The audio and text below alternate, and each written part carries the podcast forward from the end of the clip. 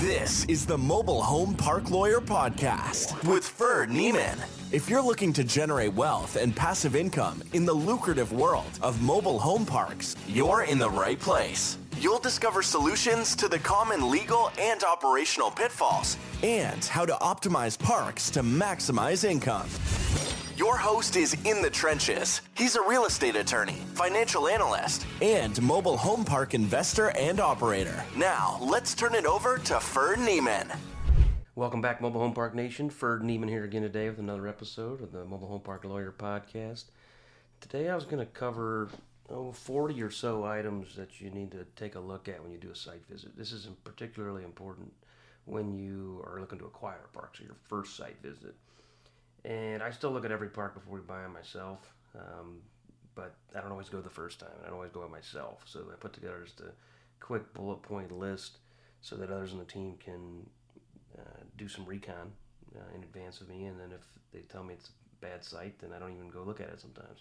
But if we're going to buy it, then I'll go look at it and double check. And they'll put together a nice written due diligence report, pictures, and uh, data, and all that so that I feel like I've already been there. A GoPro video but I'm just going to rattle through some things that I kind of get my eyes on uh, before I before I walk the site. And I say walk the site because I like to walk the site in addition to drive the site. First is purchase price. I just want to know what I'm paying for this so I can kind of get a feel for it. And then what are the current rents, the market rents, and then I that just kind of gets me a feel for like okay, what am I expecting? But then I really started looking at the property. I look for overhead wires. This could impact in, uh, the ability to infill where are the wires located? Are they low? Are they over the middle lots? Um, you know, and then I also can kind of tell what's the the ampage. I'll look at the pedestals for that. That's another look at the electric pedestal amps. Normal's 100. You see some with 50. 200 is ideal. Um, but I'll take a look at the amps. I take a look at the size of the homes just in general. You get pretty good at estimating the size once you've seen it a lot. Um, and then same with age of the homes. Generally, you can tell by the roof line what the age of the home is. If it's pre, it's pre-HUD, you know post HUD, and then you know once it, once it got metal roof, metal siding, then eventually they had uh, metal siding, and they had more of a shingle roof, and then shingle and vinyl. Now I'm seeing some like wood wood style siding that's coming back on new homes, but typically the pitch roof will give you an idea of its of its age.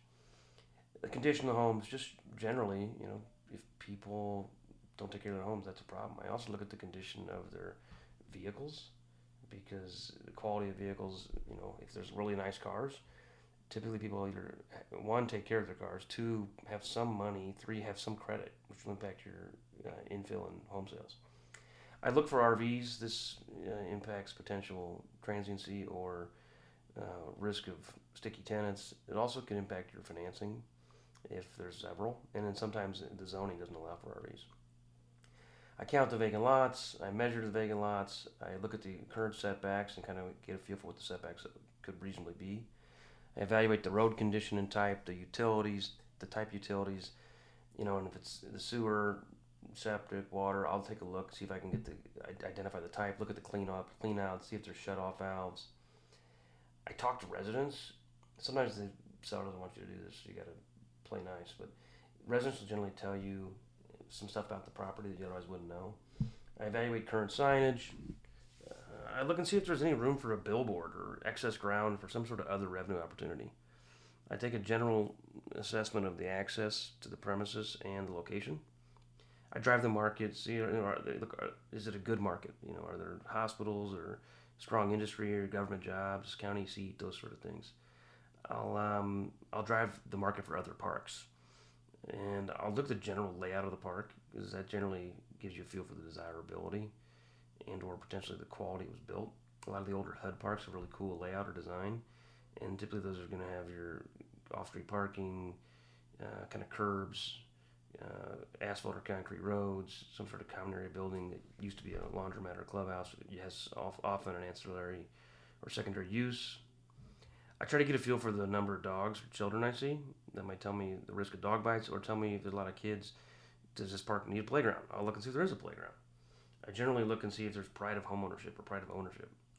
I try to assess the park owned home and tenant owned home counts and locations, and whether they're single wides, double wides. Um, I look at the trash. Is it polycart?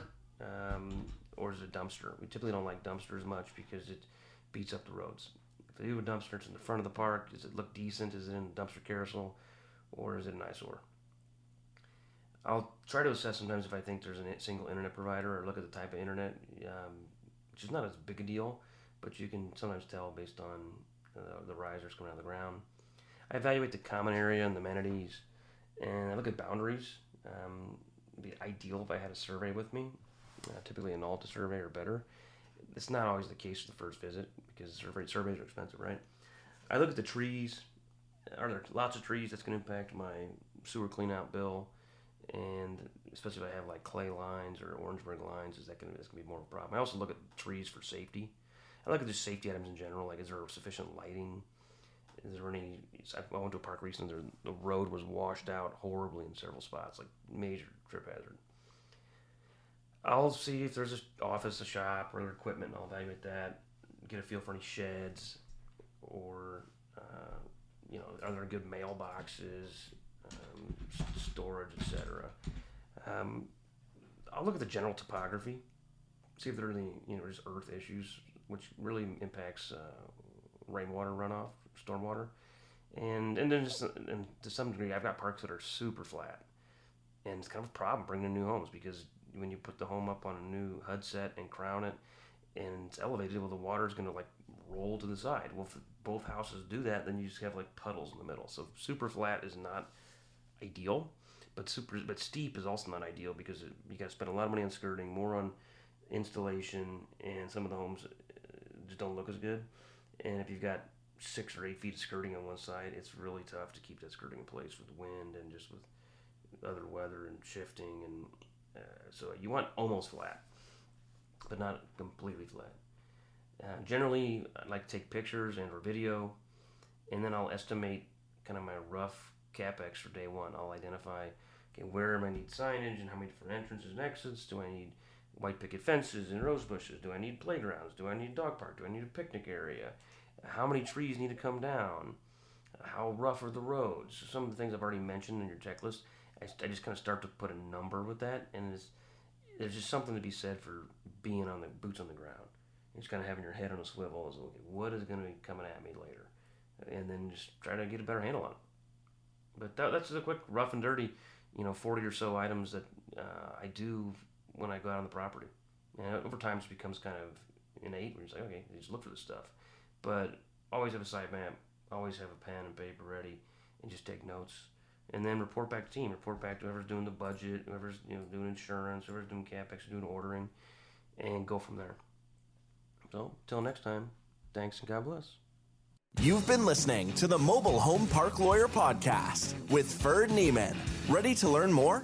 Go to www.themobilehomelawyer.com for free resources and materials to help you succeed. If you love the podcast, go to Apple Podcasts, give us your review, and subscribe today. Thank you for listening.